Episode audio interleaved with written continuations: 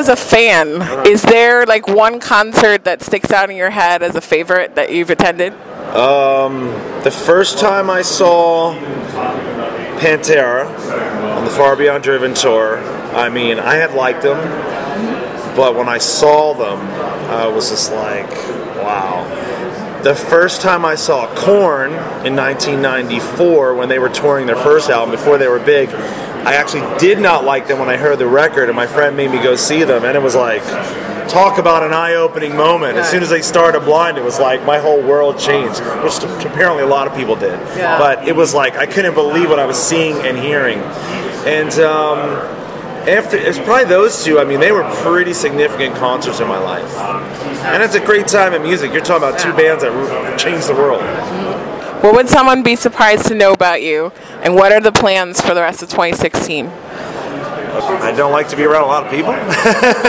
you know, I, it's funny you wear all the makeup and stuff, and people think you want a lot of attention. You're a different, yeah, I'm the different person off stage. Like Yeah. that's my personality on stage. Off stage, I kind of like to be incognito, and you know, I don't drink, so I I don't do drugs or anything. So that's kind of odd. And and since I have a girlfriend, I um, I'm not looking for girls out on the road.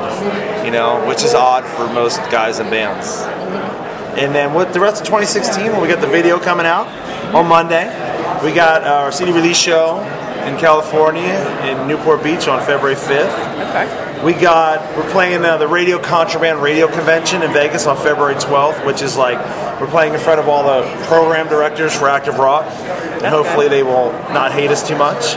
And um, then the single comes out on the 16th to radio, and hopefully they'll add it. And then we're doing some kind of thing called it's called it's a benefit. It's called Rock for Recovery. Some uh, artists who used to be addicts started this thing to help other addicts, and they're putting on this huge benefit show for addicts. And they asked us to play it in California in March. And then we're gonna hold tight and wait for a tour. And beyond that, the other thing that I'm doing is I am, since Sunflower Dead is based off a graphic novel, I'm in the midst of writing the graphic novel with a, an esteemed horror author who I can't say his name yet. It's not Wes Craven, unfortunately, because Wes died.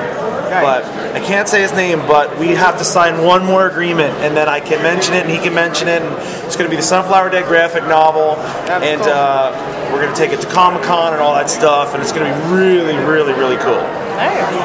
That's cool. Did it seem like you were grinding out shows towards the end of the tour? No, because the way we set up was smart. We tour for a month, have a month off, or tour for a month, have two months off. We just did it smart.